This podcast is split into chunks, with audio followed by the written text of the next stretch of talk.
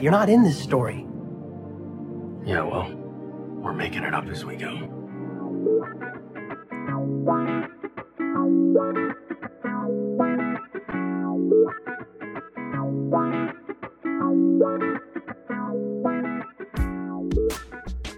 Hello and welcome to Making It Up As We Go, a Destiel fan fiction anthology podcast.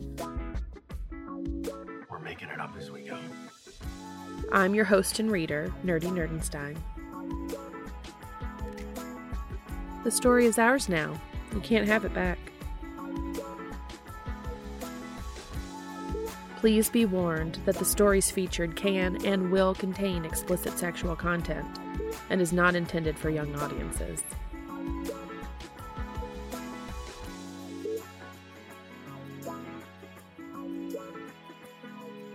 Today I'll be reading Blackberry Harvest, Part 5 of the Carnival Oasis series, written by Violu.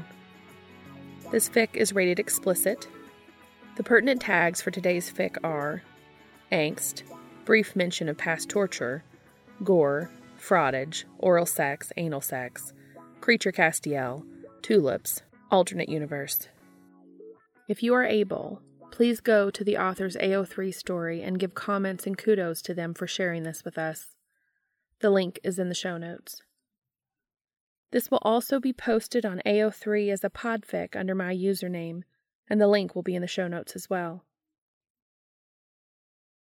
I've been throwing stones, waiting by the river. I've been on my own, praying like a sinner. You've been gone too long. I'm waiting out the winter. I've been on my knees, praying like, praying like a sinner. Well, you built this city right in me, and brick by brick and piece by piece, and love in both your hands. Tried to make an honest man from Blackberry Harvest, Part 5 of the Carnival Oasis series, written by Violu. Read for you by Nerdy Nerdenstein. Summary There is no love without forgiveness, and there is no forgiveness without love. Bryant H. McGill.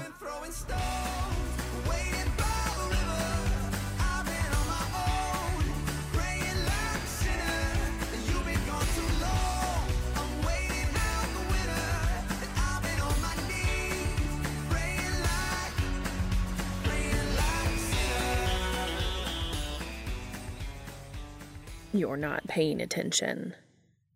Dean looks from the ceiling to Castiel, then back to the ceiling. I just don't get how I slept through this. When he went to sleep last night, Dean's room looked like it always did nearly bare walls, boxes shoved off to the side, a couple of old rugs on the floor.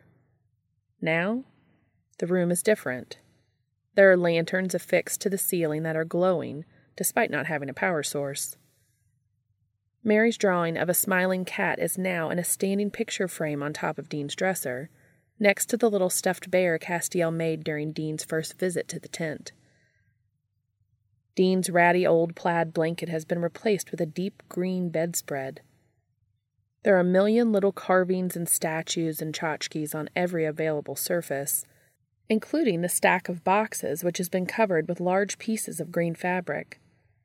There are tapestries hanging over every piece of exposed wall, thick woven pieces depicting what Dean recognizes as the hanging gardens of Babylon. The tapestries have different angles, different focuses, but they're all done in the same style, probably all done by the same artist. Dean wonders if that artist is Castiel. As much as Dean would like to focus on the way Castiel is kissing down his curiously naked body, he's really pretty mesmerized by the tapestries, and he doesn't understand where all this came from. But he hasn't looked through Castiel's stuff since they moved in. That picture frame Mary's drawing is in looks like it's made out of actual fucking silver. I didn't want to disturb your sleep, so I kept you asleep with my grace, Castiel says. What? Dude, don't do that. Don't drug me. Castiel frowns, moving his lips away from Dean's body. I didn't drug you, Dean. I would never. I only used my grace to soothe the disturbances to your sleep that my noise and movement were causing. Dean shakes his head. Don't do that either. Castiel's eyes look so sad, and Dean aches. But Castiel needs to be aware of Dean's boundaries. Cass, I'm a hunter. I need to be alert. I need to be able to wake up when my body is telling me to wake up. You weren't in any danger, Dean. I would never let harm come to you while you slept. Dean shakes his head. It doesn't matter, Cass. I'm not mad, okay, but no more gracing my body to sleep. Castiel nods solemnly. I promise. He chews on his bottom lip, looking troubled. What about the nightmares? Wh- what? Castiel knows about the nightmares. Dean doesn't talk about those. The dreams where he's nine years old again and coming home to find his mother with her throat slashed in the basement, the Colt inches from her lifeless hand, her body mere feet from a furious Azazel, still pacing inside the devil's trap he'd carelessly walked into. Dean's first kill at nine years old. He knew enough about guns, enough about that gun to know what to do with it. The great Azazel being taken down by a child is the stuff of legends in the hunter community. But for Dean, it's the stuff of nightmares. Nightmares that he hasn't had since he and Castiel met. Huh. Have. Do you make my nightmares go away, Cass? Cass looks conflicted as he nods. Of course, Dean, it's hard to watch you suffer. Harder still to do nothing about it. I didn't. I had no idea. I didn't realize you would object to it. I'm sorry, Dean. I won't do it again. No, no, you can. That's different. It's okay if you want to keep the nightmares away, Cass. Just the other thing. Don't do the other thing. Keeping you asleep with my grace. Yeah. What if you asked me to do it? Dean rolls his eyes, smiling. Well, if I asked you to do it, it would be fine. Castiel nods emphatically, staring down at his hands. Of course, I'm really sorry, Dean. Dean takes one of Castiel's hands in his, waiting until Castiel looks up into his eyes before he speaks. It's okay, Cass. You didn't know it would bother me. People make mistakes. I'm not people, though. Well, quasi angels make mistakes too, don't they? Castiel smiles slightly. We do. All right, so back to business. Where the fuck did this all come from? When you've lived as long as I have, you're bound to accumulate a few things. Now that their emotional moment is over, Castiel moves back over Dean, trailing gentle kisses down his torso. Did you make the tapestries? I have a great deal of free time. They're incredible, Cass. Castiel lets out a pleased hum, and Dean feels a surge of warmth course through him like he does sometimes when Castiel is happy. It feels good, like lying in a sunbeam or putting on a soft robe. I had quite a fondness for the hanging gardens. So, they were real?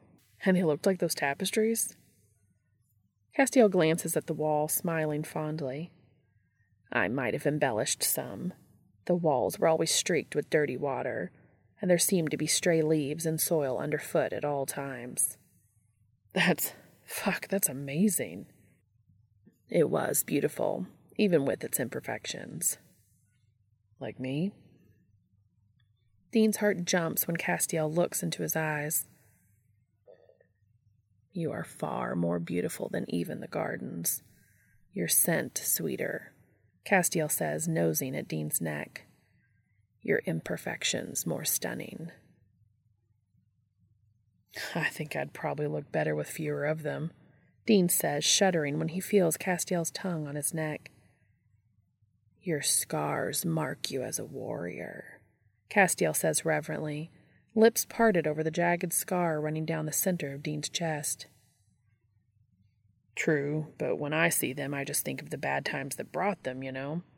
That one on my chest? Vampire. He wasn't even hungry. He dragged that knife down slowly just to hear me scream. I could. Castiel bites his lip uncertainly.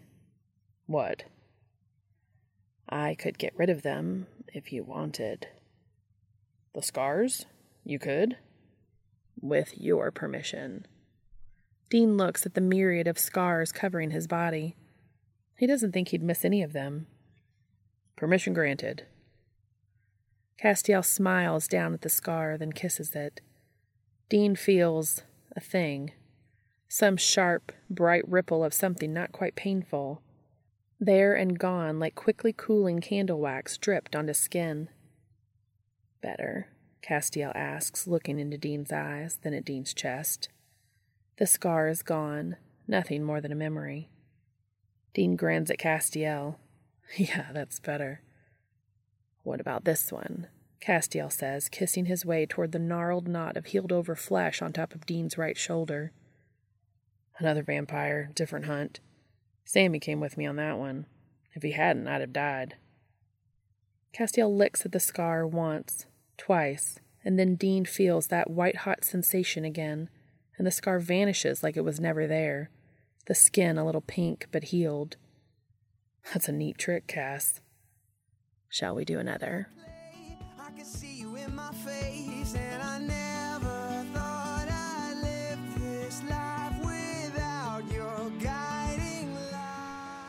Over the next hour, Castiel kisses, licks, and even nibbles away every scar on Dean's body.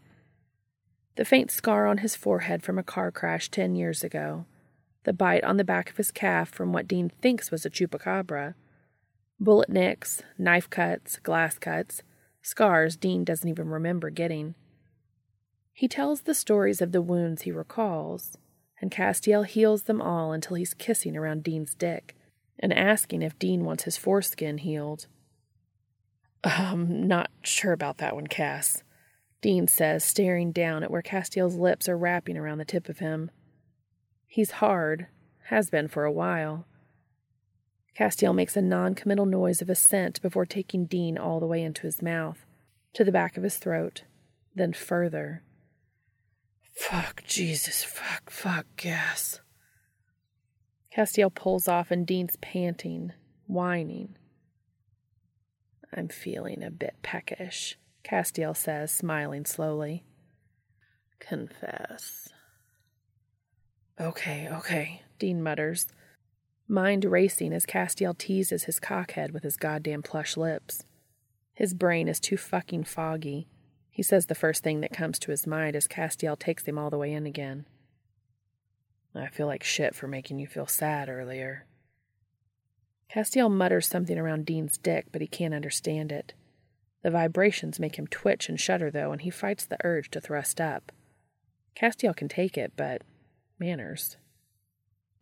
I knew you didn't mean anything bad with keeping me asleep, but I bitched about it anyway. And that look on your face, that projected look on your face, Cass. God, it's fucked up getting sucked off by Castiel while talking about how sad he looked a few minutes ago. I. You mean a lot to me, Cass. I don't like making you feel sad. Castiel pulls off of Dean's cock, and when he looks up, his eyes are glowing, but Dean can still see the emotion there. Castiel crawls over Dean and kisses him while he draws their dicks together.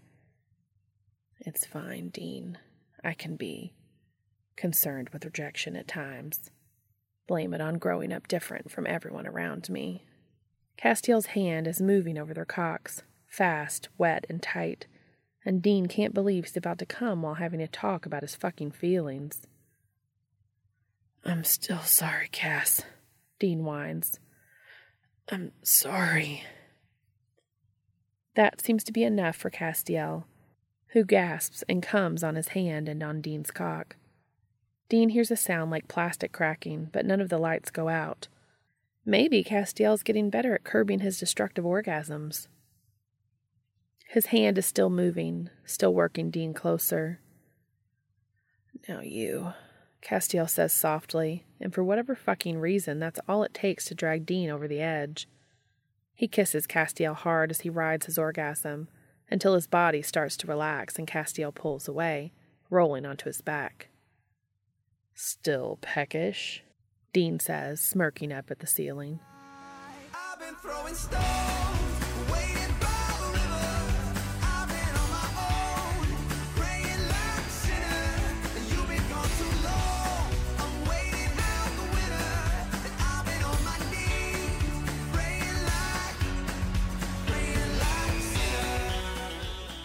What made you decide to decorate? I'm not sure. I just felt the urge to nest, I suppose. They're crouched in Sam's backyard, tending to the many, many blackberry bushes growing around the perimeter. Castiel, who'd decided to take a break from tulips, has been putting his excess energy into feeding these bushes. There weren't any bushes when they moved in, but there sure as shit are some now. They're all along the inner walls of the backyard fence, growing bigger every day, and finally they're ready to harvest. Sam's neighbors are pissed. They think he's using more than his share of water, and his claims of using a special imported fertilizer aren't really winning all of them over.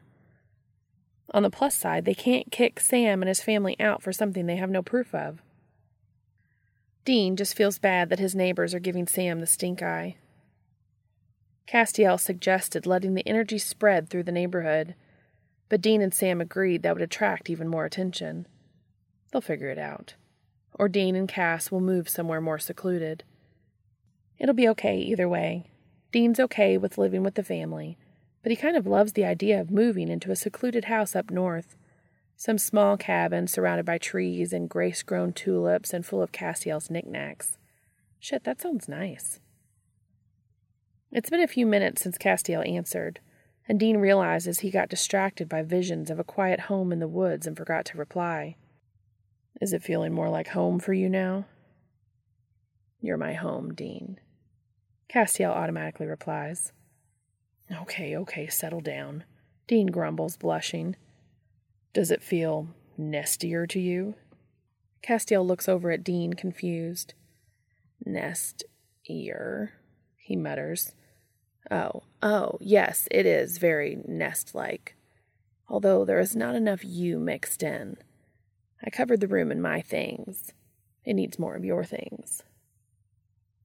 I don't really have tapestries and knickknacks, Cass. Why is that? Dean frowns at his almost full mixing bowl of blackberries. I don't really know. I was never the type, I guess. Everything that's important to me is usually traveling with me in my car. Like you, he says, giving Castiel a cheesy grin before popping a blackberry in his mouth. God, these taste good. Tart and sweet with just the right amount of give. Dean's glad Castiel went with fruit and not kale or something. Am I like eating a piece of you right now? What? Excuse me? Castiel sets his full bowl of blackberries down and grabs an empty one. They brought a lot of containers. There's a lot of berries out here. The berries were made with your grace, right? Yes. Well, your grace is part of you, so it's kind of like I'm eating a piece of you, isn't it? Castiel looks mildly appalled. I assure you, it is nothing like that. Dude, I've eaten your cum. I think you can look a little less disgusted. Castiel's eyes close, a smile spreading. Mm, indeed, you have. Dean looks around the backyard. There are still so many bushes. Harvesting them all today would be silly. God, what are we going to do with all these? I told the girls I would make mini pies for their school's bake sale, Castiel says peacefully. There's a dead bee on the ground next to Castiel's knee, and when he nudges it with his finger, it gets up and flies away. Fuck. Jesus, how many pies are you planning to make? Castiel grins. A lot.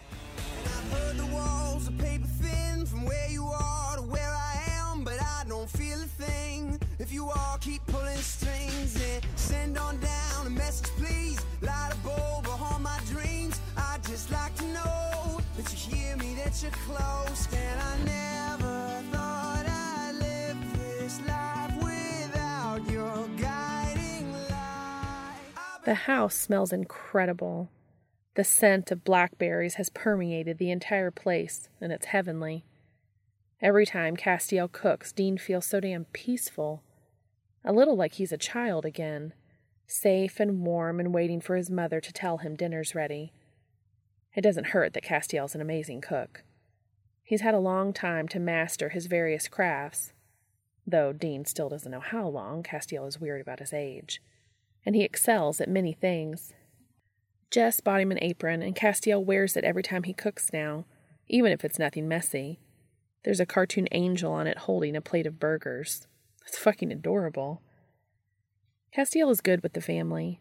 He takes Bones for walks, helps the girls with their homework, and Dean once walked in on him giving Sam a massage.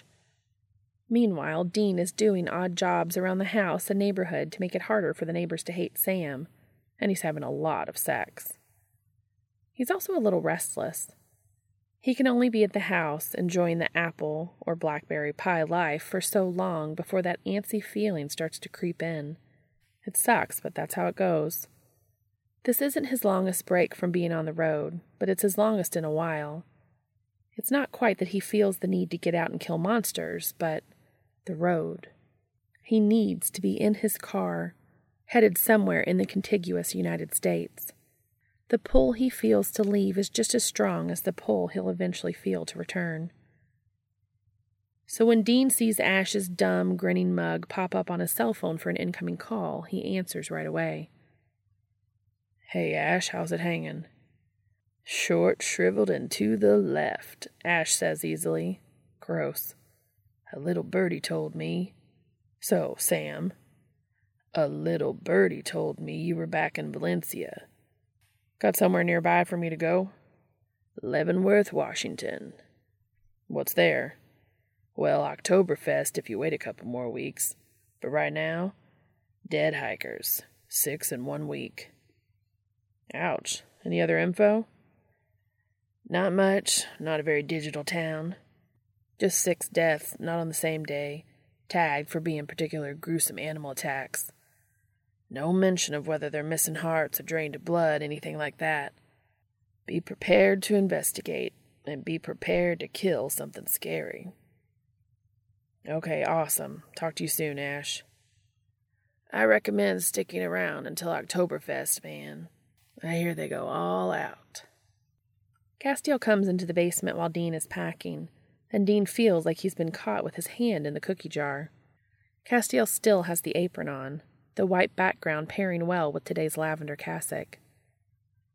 You are leaving, Castiel says, eyes darting between Dean and his half packed duffel sitting on the bed. Yeah, uh, not for long, just a hunt up north.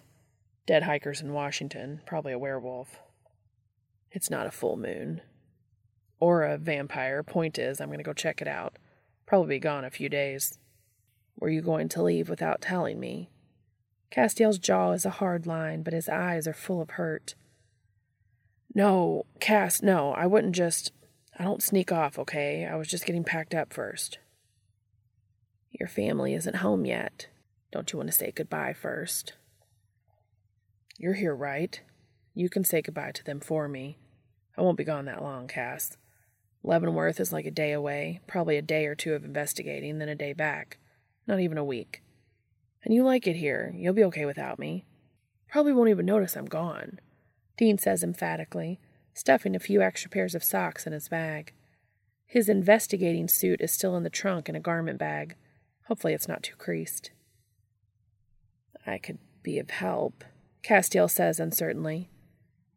I know, Cass. I know that, but this is small. I'll be fine on my own. Dean's being weird. He knows he is. He doesn't even know why, really, but something about being caught is making him panic making him anxious to get away. You're going now? Yeah, gotta get going as soon as possible, you know. Just let Sam and the girls know I'm off on a job in Leavenworth, all right? Dean. Dean's finished packing, and he grabs his bag, rushing forward to give Castiel a quick kiss. I'll be back before you know it. Dean, Castiel says, voice pained. Dean stops in his ascent up the stairs. This is okay, right? You'll be okay here without me? Castiel's posture sags a little. Dean tries not to focus on the hurt now written clearly all over his face. Of course, Dean. I'll be here when you get back. I'll be fine. Dean nods. All right. I'll see you soon, Cass.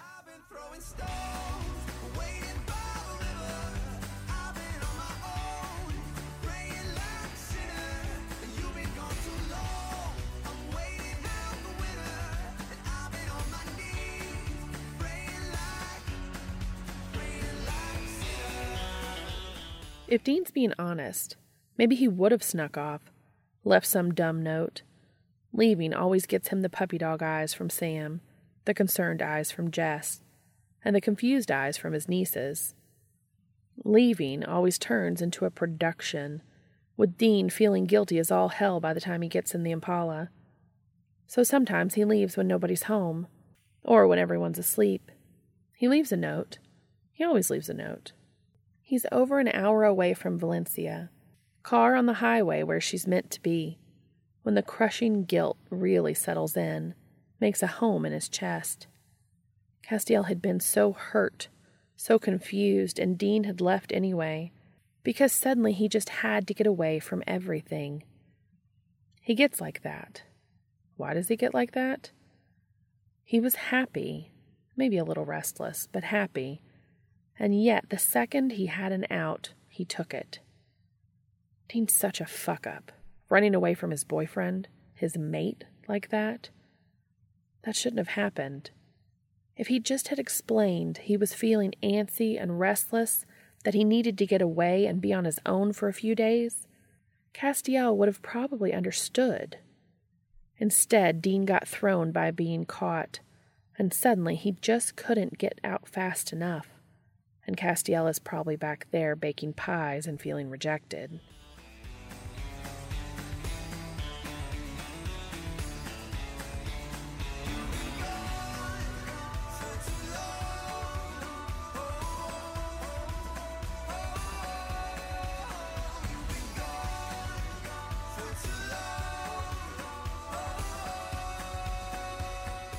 Dean's two more hours into the drive when he starts to wonder why he even left Castiel behind. Why he put Castiel in that box in his mind labeled Things That Stay in Valencia, when Castiel is portable. Dean would have been fine with Castiel here, as long as he was on the road, getting a break from passive aggressive neighbors and children playing and lawnmowers and all that other suburban shit. There's a part of him, a big, big part that wants to turn around and go back, get Castiel so they can do this hunt together. But he's already three hours away. He'd have to drive three hours back, probably end up sleeping the night in Valencia, and not get to Leavenworth until tomorrow night. No, Dean's going to keep going. So what if he's feeling lonely and childish and foolish? Waiting by the river. I've been on my own, praying like a sinner. You've been gone too long. I'm waiting out the winter. I've been on my knees, praying like. By the time he's 10 hours away from Valencia, he decides to stop for the rest of the night and get a little sleep. He dreams of Azazel in the basement of his childhood home.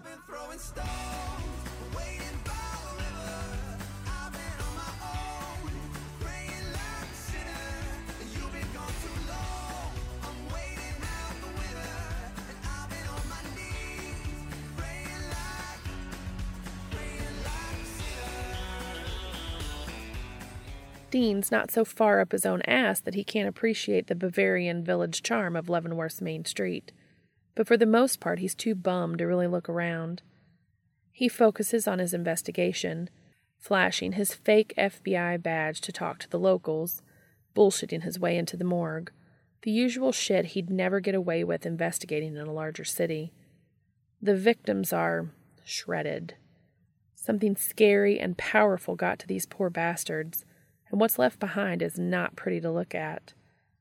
They were all hiking along the same six mile stretch of trail one on Wednesday, Friday, Saturday, Sunday, two on Monday. Today's Tuesday. The trail is closed with stern warnings to hikers and nature walkers, so Dean isn't sure if the beast will have moved on. He's also not sure if it's a wolf, a bear, or something a little more supernatural. If it's a rabid wolf or a hungry bear, Dean still may as well kill it, he supposes. If it's something else, well, he'll kill that too. It's clearly something with a high kill drive and a low intelligence. Smarter beasts wouldn't leave their kills right where anyone could find them. A hungry beast would surely be full by now. This is something that is killing just to kill. Unfortunately, Dean will have no way of knowing what it is, or if there's more than one, until he can go and check out the trail himself.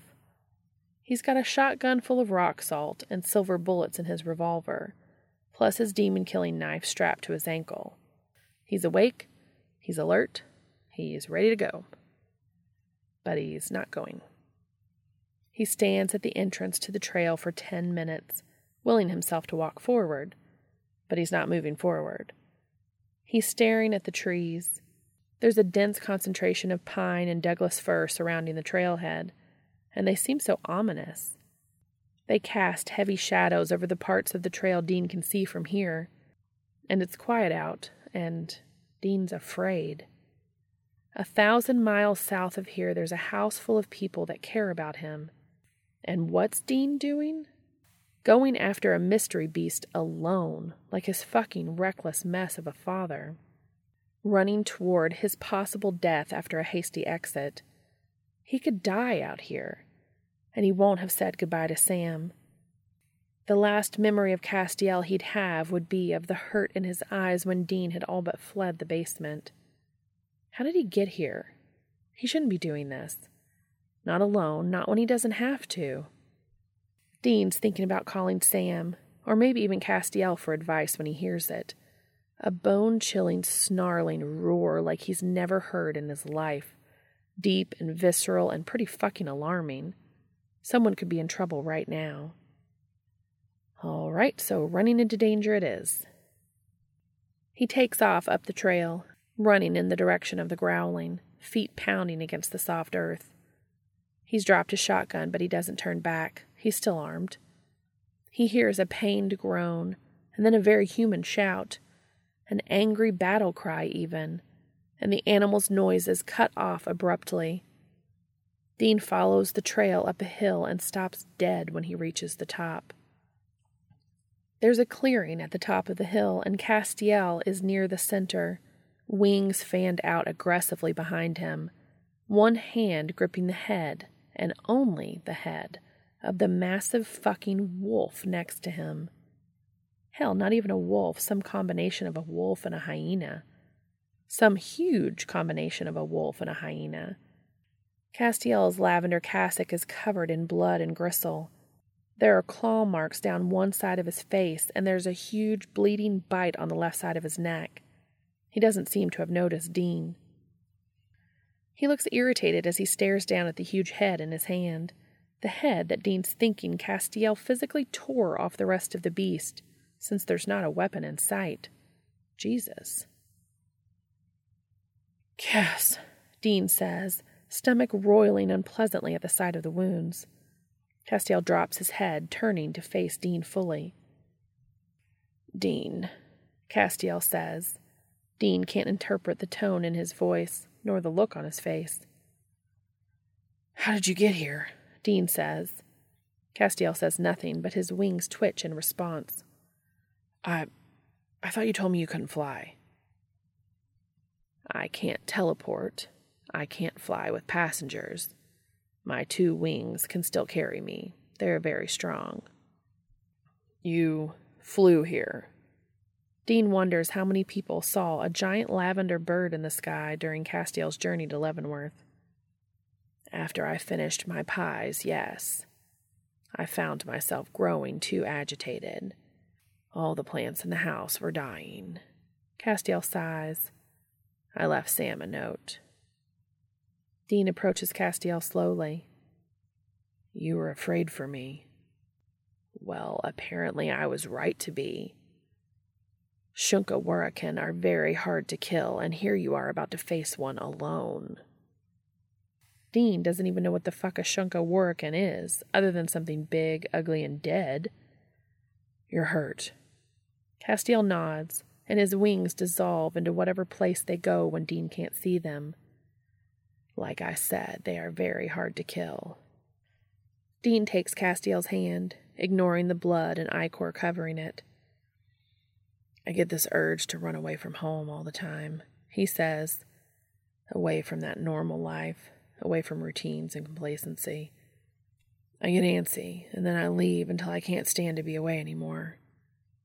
I shouldn't have gone without you. I shouldn't have left you the way I did.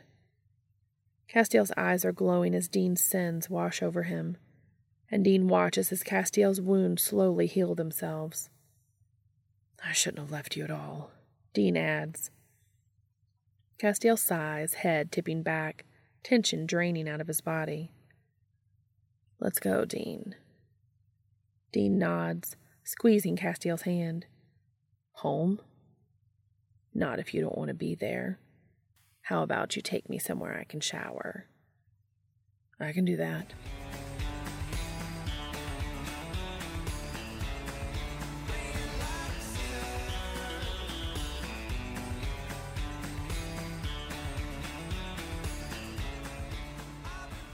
The sex that follows is intense, to say the least. They're in some motel in Leavenworth that Dean's already forgotten the name of, still covered in sweat, blood, and dirt from their day. Castiel seated at the head of the bed, propped against the wall with Dean in his lap, thrusting up hard and desperate. Dean's face is buried in Castiel's shoulder, and even with his eyes closed, he can see the glow from Castiel's tattoos. The glow is constant, incessant, but Dean can't stop muttering apologies into Castiel's skin, over and over, trying to soothe the ache of guilt still coursing through him. Dean, Castiel whines, breathing hard. You have to stop. It's too much. I'm sorry, Cass. I won't leave you like that again. I won't, Dean mutters. He can't stop seeing that despondent, rejected look on Castiel's face back in Valencia. Can't focus on the present. It's okay if you do, Castiel says, voice gentle despite the harsh movement of their bodies. Dean pulls back, looking Castiel in his beautiful glowing eyes. How many times do I have to tell you, Dean? I'll follow you anywhere. Guess. Dean croaks, tensing and coming so hard it almost hurts. He mutters one last apology, and Castiel lets go, coming and releasing so much energy Dean can see the air around them distort and waver. Castiel's gasping and clutching Dean so tight it hurts, and Dean hopes he never lets go.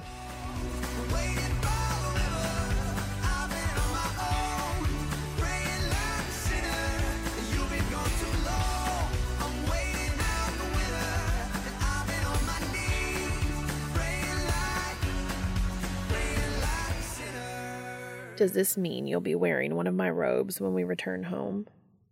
Castiel's fidgeting with the hem of Dean's moss green Henley, smoothing the fabric over his abdomen. He's wearing the shirt, a pair of Dean's jeans, and even a pair of Dean's boxers, though he's still barefoot. Dean likes the sight of Castiel in his clothes. It makes something warm and possessive settle low in his gut. Castiel told Dean he wanted to wear some of Dean's things because the clothes he arrived in were ruined, but Dean's seen Castiel clean his own clothes with a thought. He finds it hard to believe that blood, dirt, and rips on Castiel's cassock are much of an obstacle. He figures this is a comfort thing, but he doesn't know if Castiel is wearing the clothes to comfort himself or to comfort Dean. Dean feels a bit raw. Maybe he's not drowning in guilt like he was yesterday, but he feels shaky and vulnerable. I'll wear whatever you want, Cass, he says truthfully. They're standing out in the parking lot for the motel, glancing around at their surroundings. The intent had been to leave, but it's hard to want to walk away from this sight. It's Washington, so the greenery is no surprise, but the white tulips are. They're everywhere, peeking out of the bushes and planter boxes surrounding the motel, growing out of the cracks in the pavement, reaching even to the field across the street. There's a ton of people taking photos, talking animatedly, kicking through the blanket of white petals covering parts of the ground. You had a lot of energy to burn, Dean mutters. You had a lot of guilt. Yeah, I do that. A lot. It's all right, Dean. We're all works in progress. Even me, and I'm nearly 3,000 years old. Castiel says casually. 3,000 years old. Holy shit. Dean nods, taking Castiel's hand in his. What do white tulips mean, Cass? Castiel squeezes Dean's hand, gazing at him with a look of pure affection that Dean probably doesn't deserve, but one that he hopes to deserve someday. Forgiveness. The end. I've been on my own, praying like a sinner. You've been gone too long. I'm waiting out the winter. I've been on my knees, praying like, praying like a sinner. Well, you built the city right in me, and brick by brick and piece by piece, and love in both your hands. Tried to make an honest man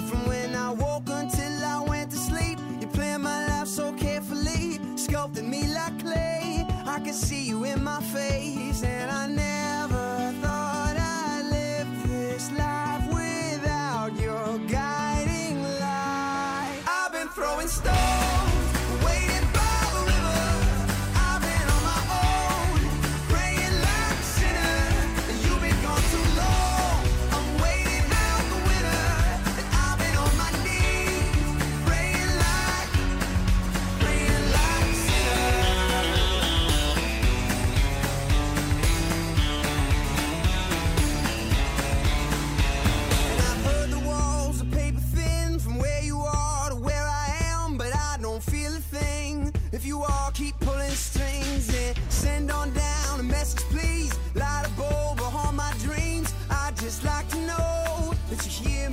close. And I never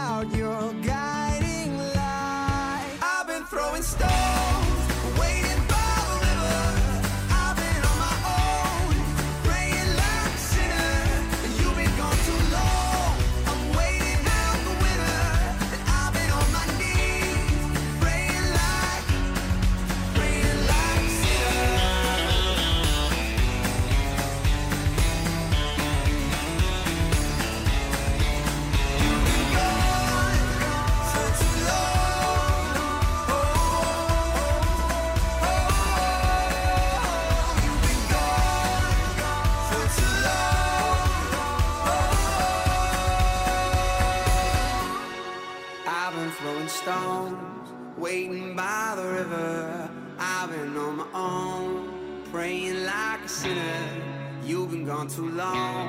I'm waiting out the winter. I've been on my knees, praying like.